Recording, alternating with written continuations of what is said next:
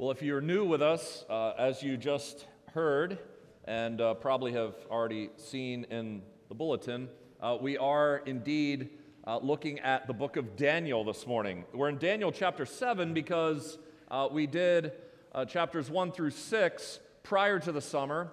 We took a break for our usual summer psalms, and now that we are returning in September, we are returning to Daniel. And I couldn't have really chosen, in a sense, a more difficult uh, chapter to return to. Uh, so put your thinking caps on this morning. Uh, there's a lot in this.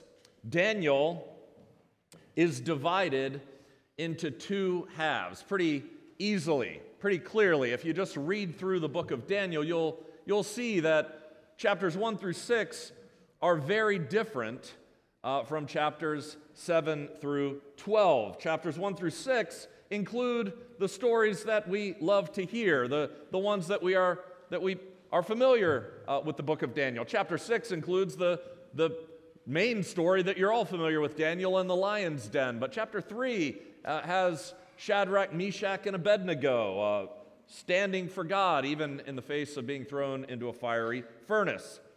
Chapters 1 through 6, therefore, are what we call historical narrative in terms of the genre. What, what is the genre of the literature of the book of Daniel? Daniel has two different genres in it.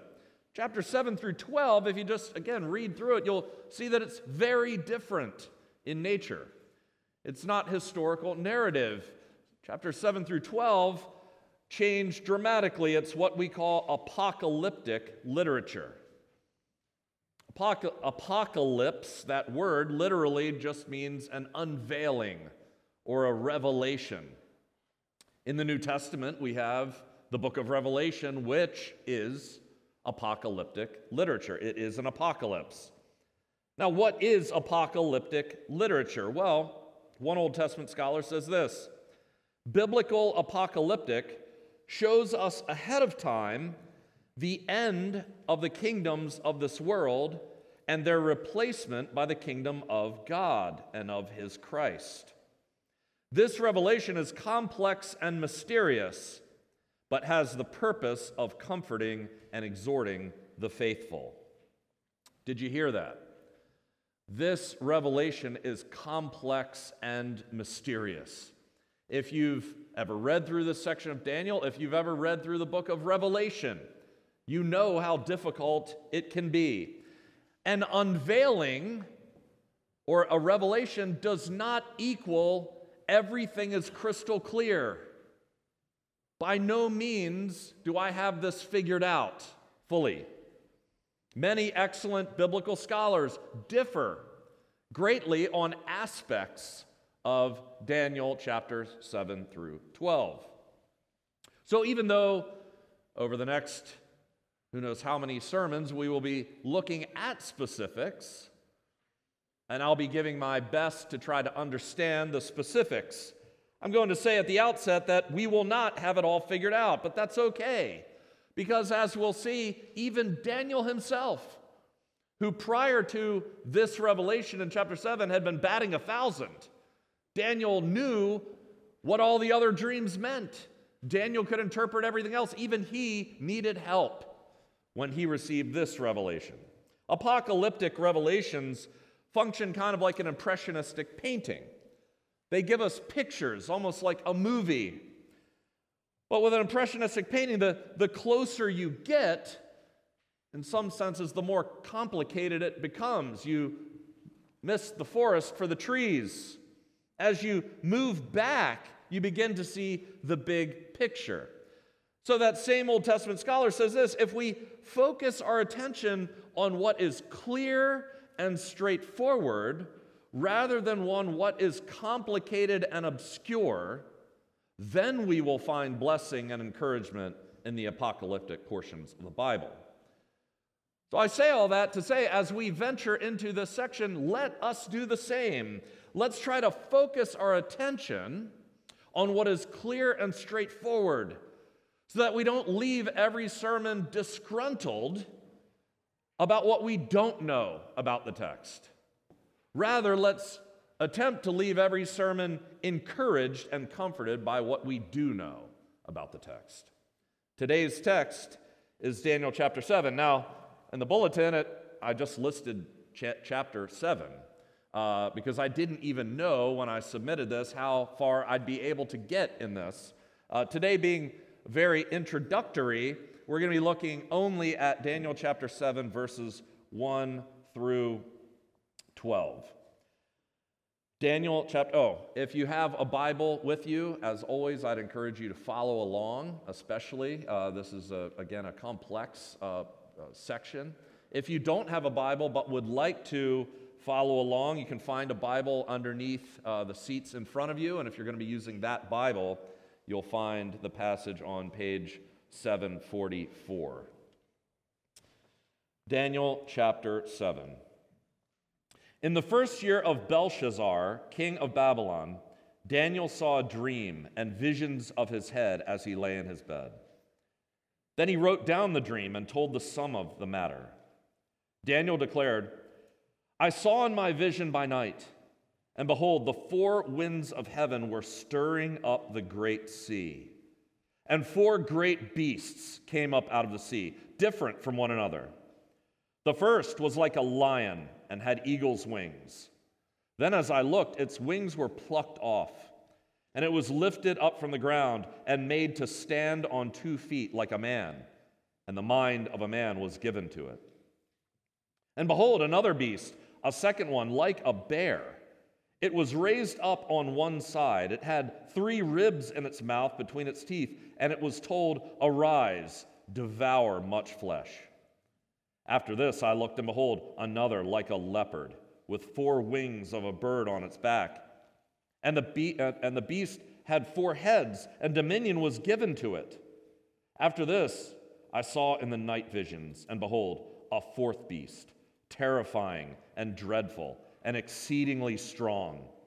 It had great iron teeth. It devoured and broke in pieces and stamped what was left with its feet. It was different from all the beasts that were before it, and it had ten horns. I considered the horns, and behold, there came up among them another horn, a little one, before which three of the first horns were plucked up by the roots. And behold, in the horn were eyes like the eyes of a man, and a mouth speaking great things.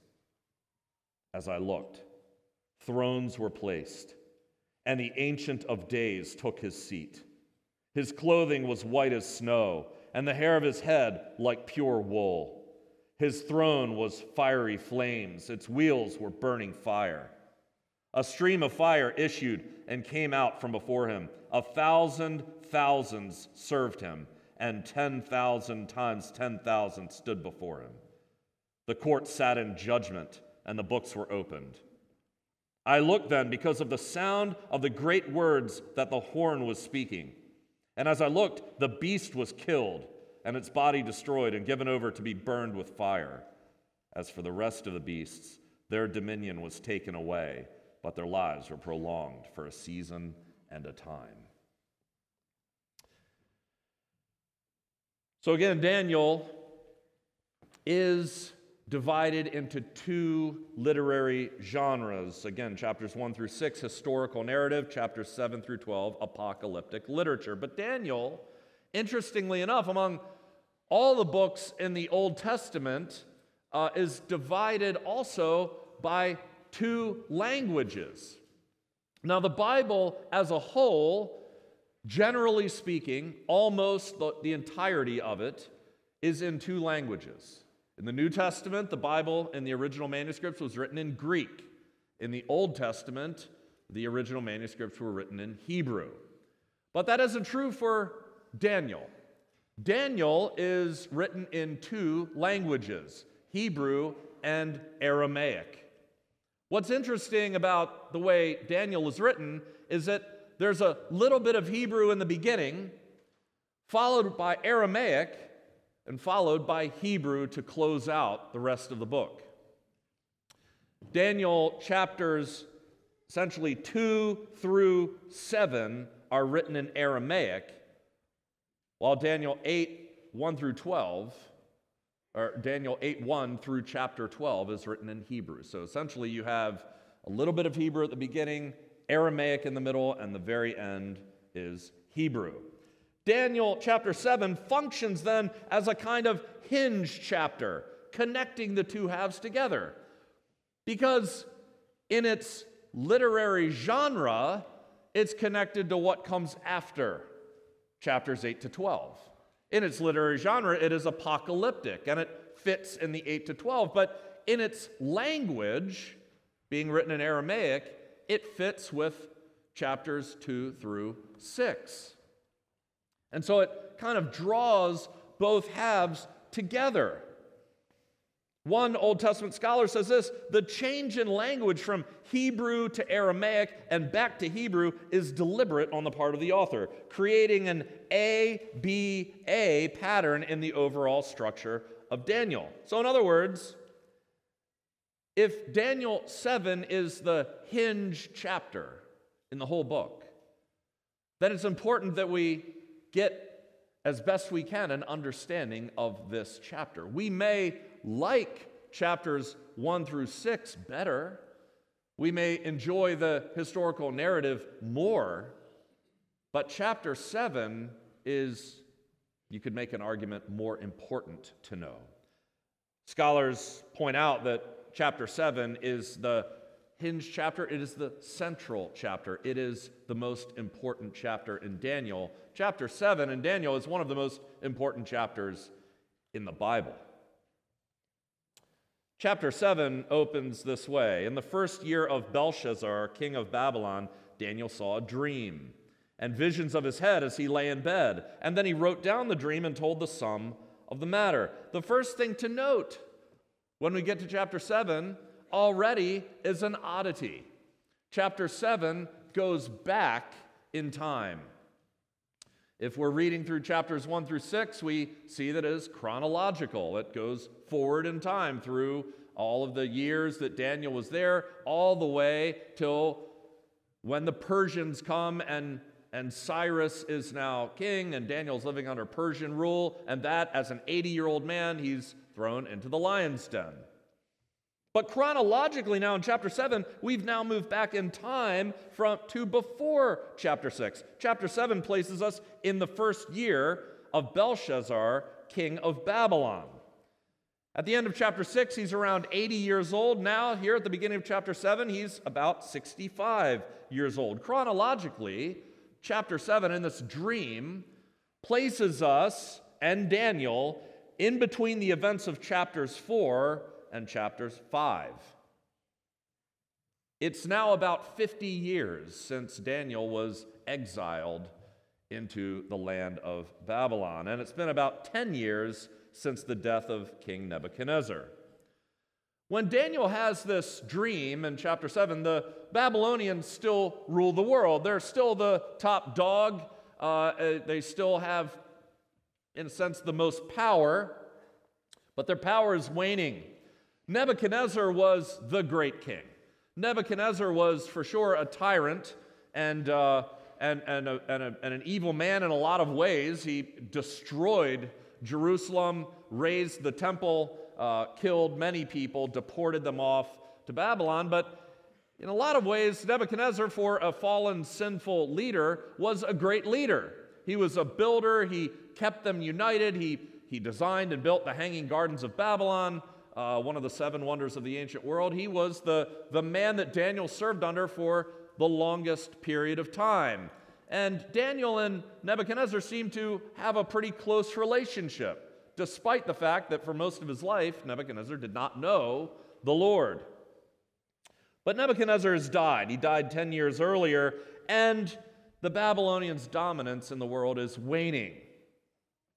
There has been turmoil since Nebuchadnezzar died. The, the throne has flipped hands many times as there's been a, a tug of war for leadership, and Daniel has seen all of this. He's seeing that Babylonian power is, is beginning to crumble. And now, this man Belshazzar, who is in his first year, he's really a, a puppet ruler placed there by the, by the king in Babylon called Nabonidus, who is away doing other things, and he's placed this man, Belshazzar, is not a, a nice man, in charge of things. And Daniel has even begun, uh, and as we see when we get to chapter 5, which happens after this, Daniel begins to lose his place of power. He slips into obscurity. So for Daniel, this is a time of really great change and, and uncertainty. On the one hand, Daniel knows that it's not too much longer before God's promise to return the Jews back to Jerusalem after 70 years of captivity is going to happen.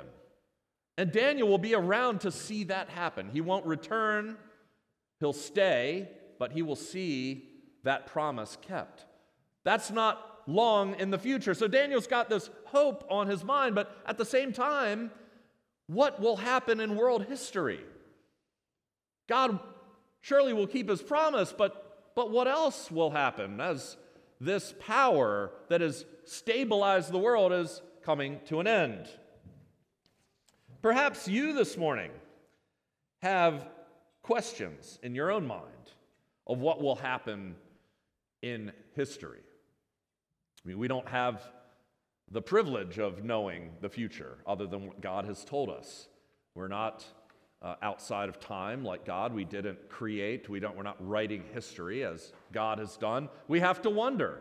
And of course, in this day, uh, social media thrives on doom and gloom narratives. I know uh, I can get sucked into it as well. I'm not even on social media, but just uh, reading headlines or watching a little bit of the news or watching a few YouTube videos can send me into uh, some despair, uh, as Michelle could tell you. I tend to be a glasses half empty type of person. I say I'm not, uh, I'm, I'm, just a realist, is, is what I tell myself, not a, not a, a pessimist. And yet, even though uh, we can fall for these doom and gloom uh, narratives and, and uh, believe things that, that probably aren't as, uh, aren't as true as they seem, if this world were sinless, if this world were completely stable, uh, there would be no doom and gloom narratives to fall for. I mean, if we lived in a perfectly sinless, perfect, perfectly stable world, uh, we wouldn't have any world is ending headlines to believe. Daniel is in this same kind of moment. And in the midst of this upheaval and uncertainty, he lays down and has a dream. Verses 2 and 3. Daniel said, I saw in my vision by night, and behold, the four winds of heaven were stirring up the great sea, and four great beasts came up out of the sea, different from one another. Now, I didn't read this part this morning, but Daniel tells us later on in this chapter that the, that the dream that he has very much frightened him. He was very, very much deeply troubled by this dream. And we can see from the very beginning why that would be so. Notice that what is stirred up is the great sea. Now, we, as my family and I just did not too long ago, we oftentimes will go to the sea or to the ocean for a vacation, uh, to relax, to take a nap in the sand and listen to the waves uh, lap against the shore. But to the Hebrews, the sea was not a place for vacation. To the Hebrews, the sea symbolized chaos and danger and uncontrollable evil.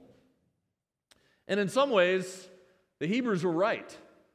Because all you need to do is venture into the ocean a little bit when you're on vacation to find out how chaotic and powerful the sea can be. I just, uh, my, our boys, our oldest boys, uh, Luke and Andrew, are, are at the beach uh, today, Lord willing, listening to this.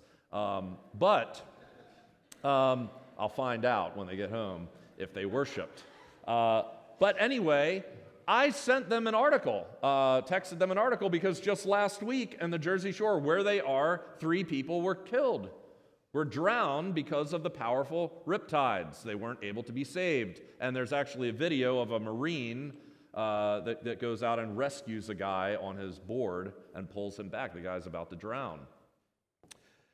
The sea can be chaotic. The sea can be dangerous. And you can picture here what Daniel is picturing the dark sea in a storm, white caps, waves, fury. And out of this chaos, this danger, this uncontrollable dark evil come four beasts. And again, later we find out that these four beasts represent four kings or four kingdoms that show up on the earth. Is it any wonder then that Daniel is frightened by what he sees? But notice something. It's subtle, but it's very important. Right from the get go, what do we see? What is stirring up the great sea? I saw in my vision by night, and behold, the four winds of heaven were stirring up the great sea. Right from the start, we get a glimpse of the sovereignty of God. Right from the start, we see that God is in control of everything that is about to transpire. In the Old Testament, we see over and over again how horrible and chaotic and evil the sea is. The sea is dangerous, and yet, again and again and again, the Old Testament reminds us that it is God who created the sea. It is God who owns the sea. It is God who controls it and who alone can calm the wind and the waves. The Bible everywhere declares that even the worst evil that happens on earth is ultimately in the hands of a good and sovereign God. God, from all eternity, our Westminster Confession says, did by the most wise and holy counsel of his own will freely and unchangeably ordain whatsoever comes to pass. And we see that God is in control of even the worst things that happen right from the start of the book of Daniel. If you go all the way back to the first sermon, to the first two verses in Daniel, we see in the third year of the reign of Jehoiakim, king of Judah, Nebuchadnezzar, king of Babylon, came to Jerusalem and besieged it.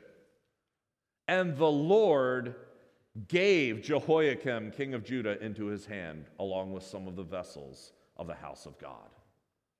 From the beginning of this book, the first two verses, we are told that even something as horrible as the exile into Babylon is sovereignly ordained by God.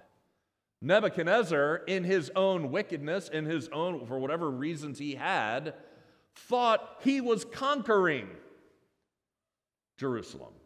He thought he was taking over the temple he thought he, by his own power, was defeating the God of Israel and stealing the vessels from the temple. And yet, what we find out is that God gave them to him.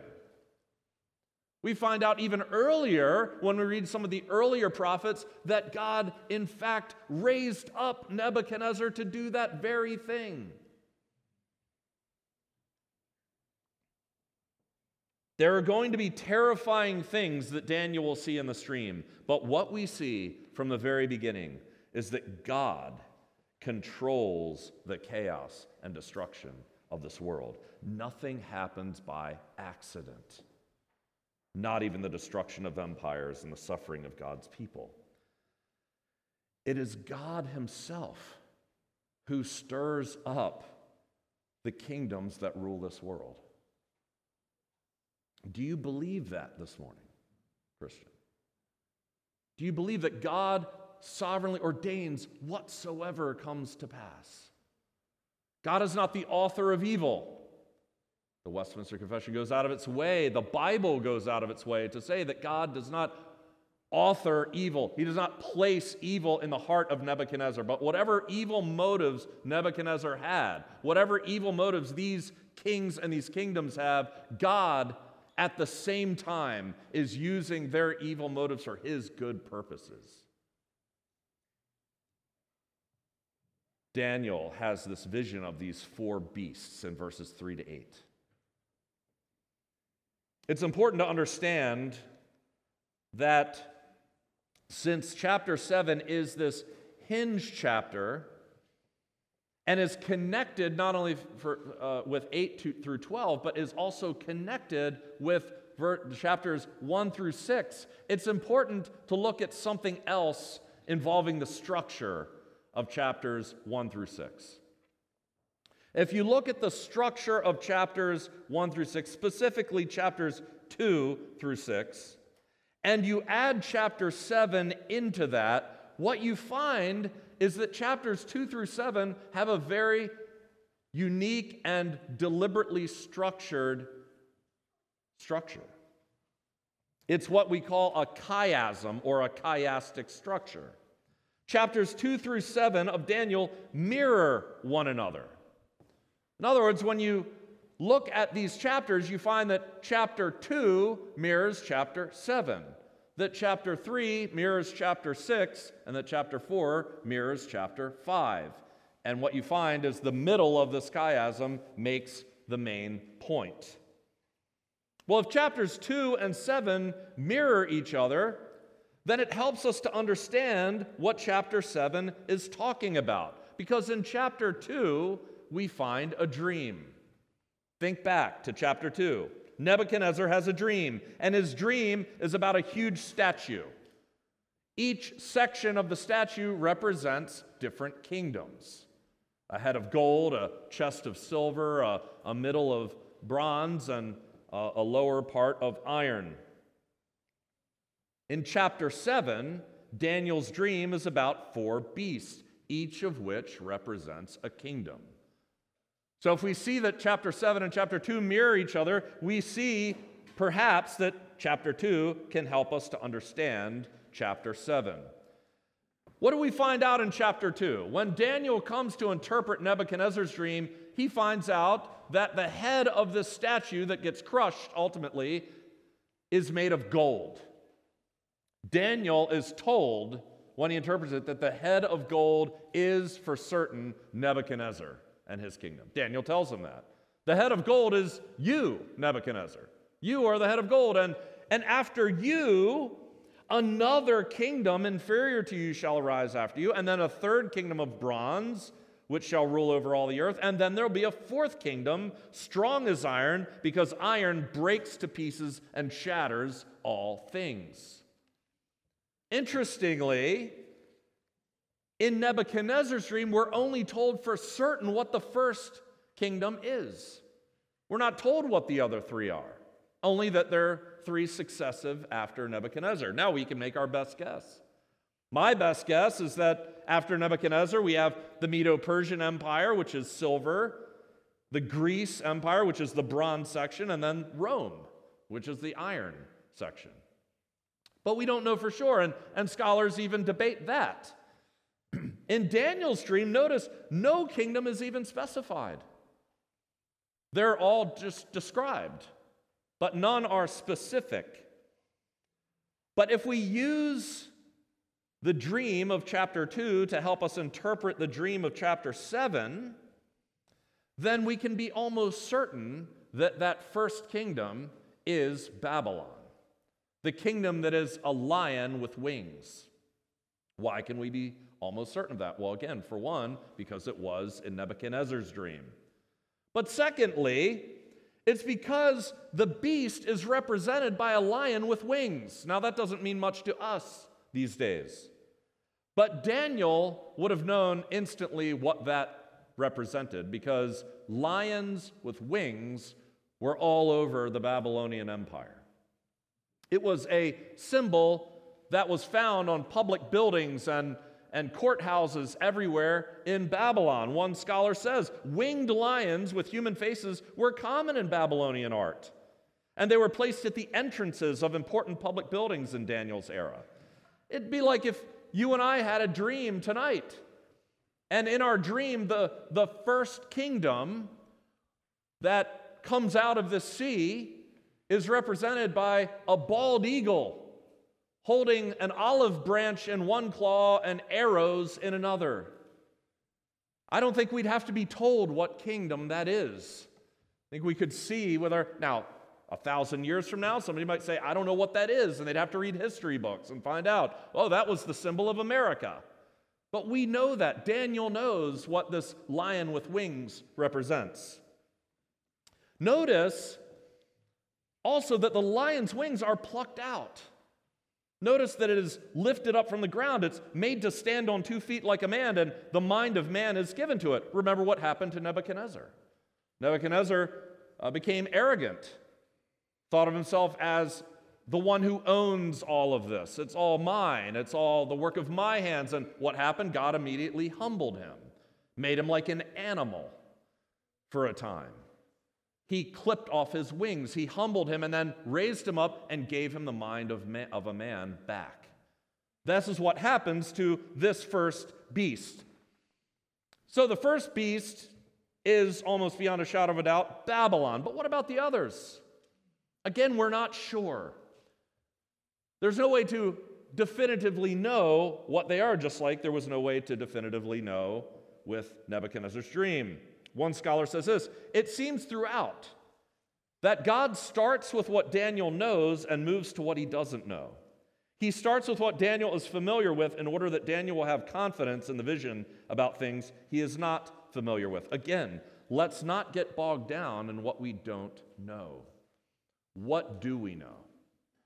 We know for certain that these are kingdoms, that these are kings. These are kingdoms of men. We know that these kingdoms are formed out of chaos and evil. We know that they bring destruction and evil to the world. What do we see? The bear. The bear has ribs in its mouth and it devours. The leopard has wings and it has dominion. And the fourth, the most terrifying beast, devours and breaks into pieces.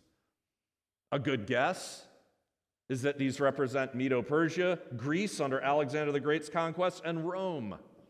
They all brought, in some way, shape, or form, destruction, chaos, and evil in their wake. But you see, it's okay that we don't know for sure what they are because that's true for all kingdoms of men.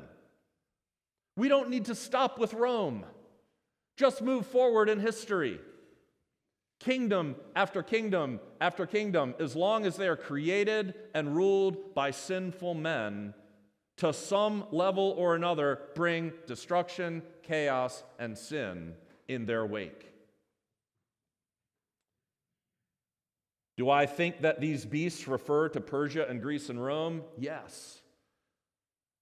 Perhaps. But in their ambiguity, they point to all future kingdoms of men before Christ returns to set things right. Notice, again, it's subtle, but notice how these great beasts are ultimately controlled by a force beyond their power. Yes, they do destructive things, but, but notice that the lion is lifted up. The lion is made to stand. The lion is given the mind of a man. Notice that the bear is told, he's commanded, arise and devour. The leopard is given dominion. All of these powers are, yes, they're, they're operating in their own strength, but that strength and that ability is given to them by another greater power. The horrible things that these nations and these kings will do is, again, completely under the sovereign control and will of Almighty God. Isaiah 45 I am the Lord. I am the Lord, and there is no other. Besides me, there is no God. I form light. I create darkness. I make well being, and I create calamity. I am the Lord who does all of these things.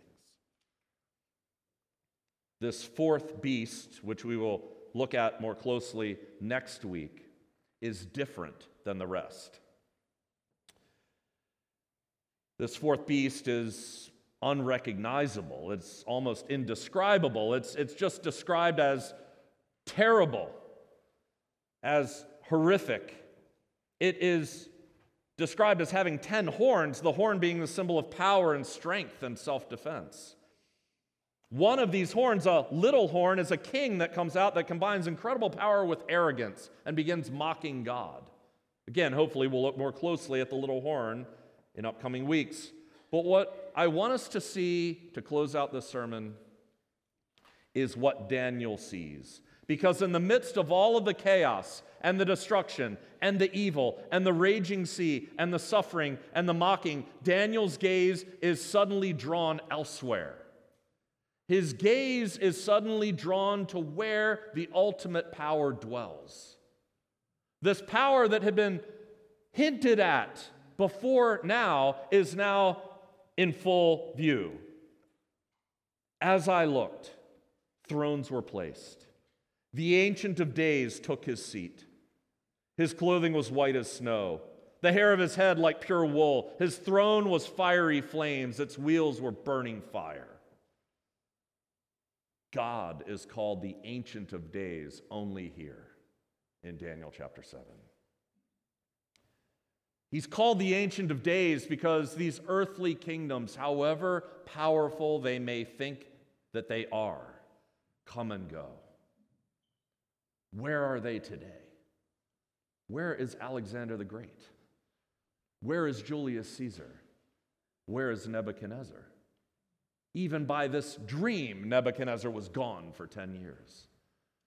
The Ancient of Days is eternal. He has no beginning and he has no end. The clothing and the hair of the Ancient of Days is white as snow. The earthly kingdoms are chaotic, they're evil, they're wicked, they're foolish, they're destructive. But God, the Ancient of Days, is pure. He is righteous, He is wise, He is life giving. But His throne are fiery flames.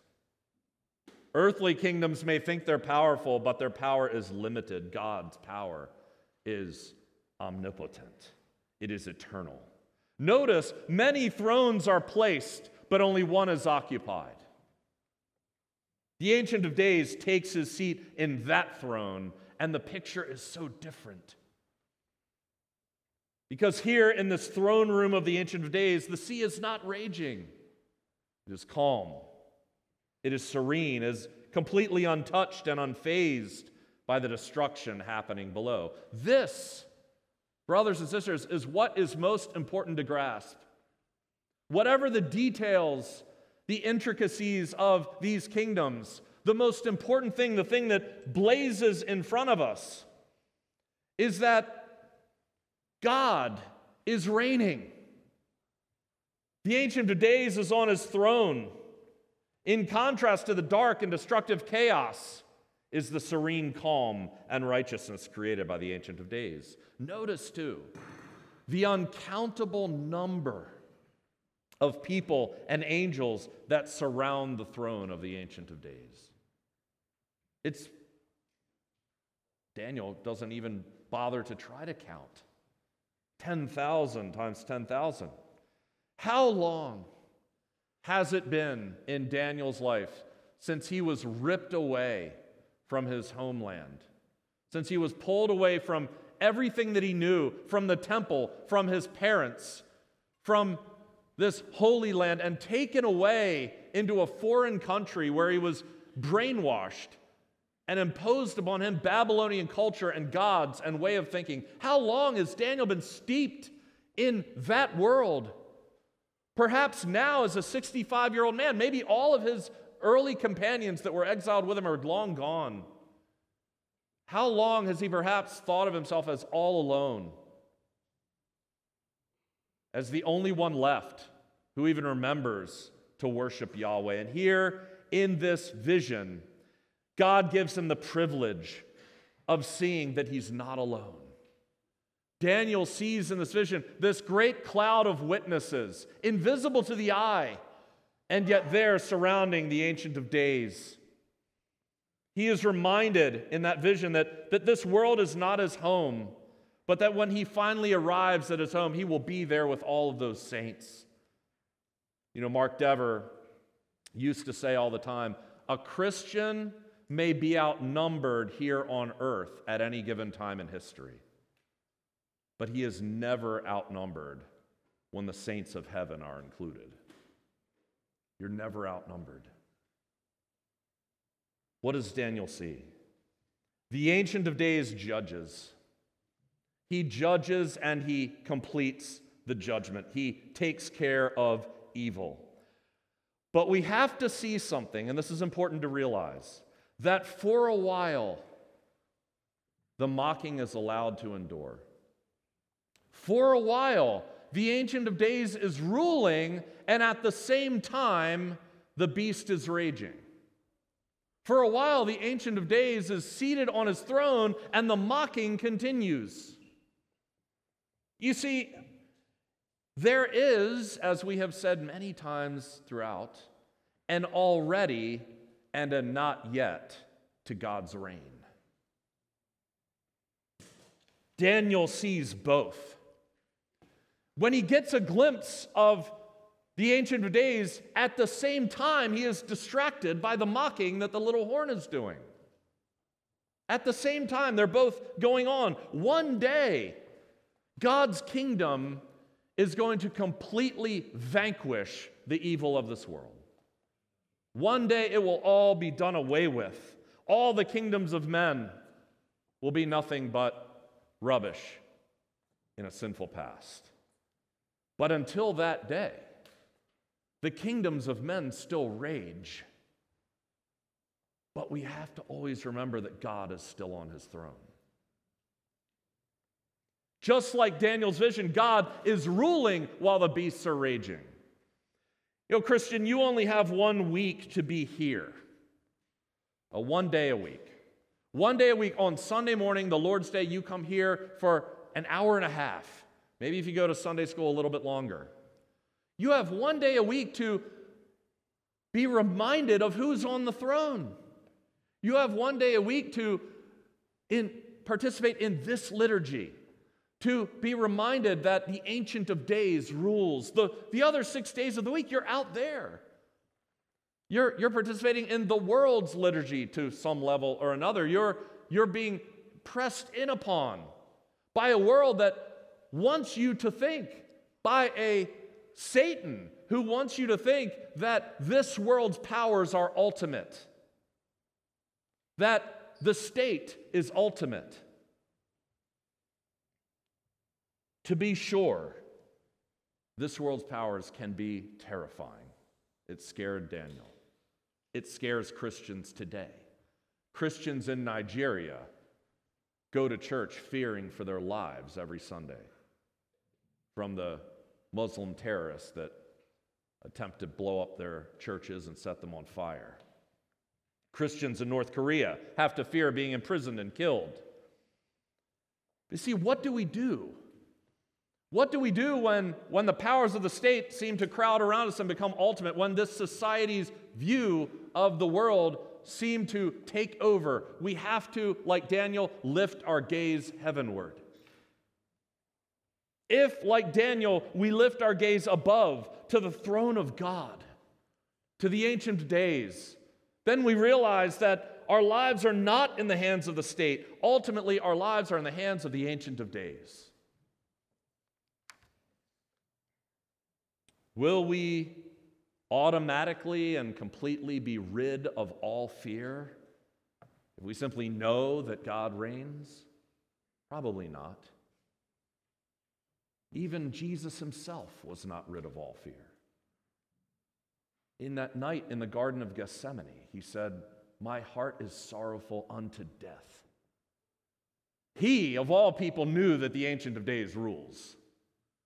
And yet, when he knew what would become of him at the hands of the state, sweat drops of blood.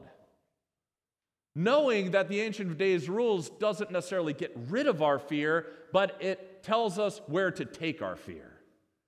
Jesus, when he was sweating drops of blood, went to his heavenly Father that he knew was in control of everything. This passage, whatever its complexities, reminds us that no matter what horror is going on in the world, the Ancient of Days is still on his throne. Christian, you all bring some kind of chaos that is happening in your lives into this room this morning. There is evil in your life, there's chaos in your life. The great sea is raging in your life in some way. Look beyond it to the Ancient of Days. Know that He is working through it. Scripture tells us that even something as horrible as the crucifixion of the Lord of Christ, The worst event in all of human history is sovereignly ordained by God. And that in the hands of the Ancient of Days, even the crucifixion can be turned into the greatest thing that's ever happened on the face of the earth. Christian, God is weaving his story. It's called history or his story for a reason. The Ancient of Days has won already. He won it on the cross when he defeated all the powers of this world. So take heart. We know who wins, we know who already has won. Though the nations rage, kingdoms rise and fall, there is still one king reigning over all. So we will not fear, for this truth remains that our God, Christian, is the Ancient of Days. Let's pray. Father, we are so thankful this morning to be reminded of this truth. Thank you, Father, for giving this vision to Daniel and for giving it and preserving it and giving it to us, that we can be reminded again that you, Father, are in control of our lives and in control of this world that you have already won the victory in Christ. Please impress that upon our hearts and minds this morning, we pray. In Jesus' name, amen.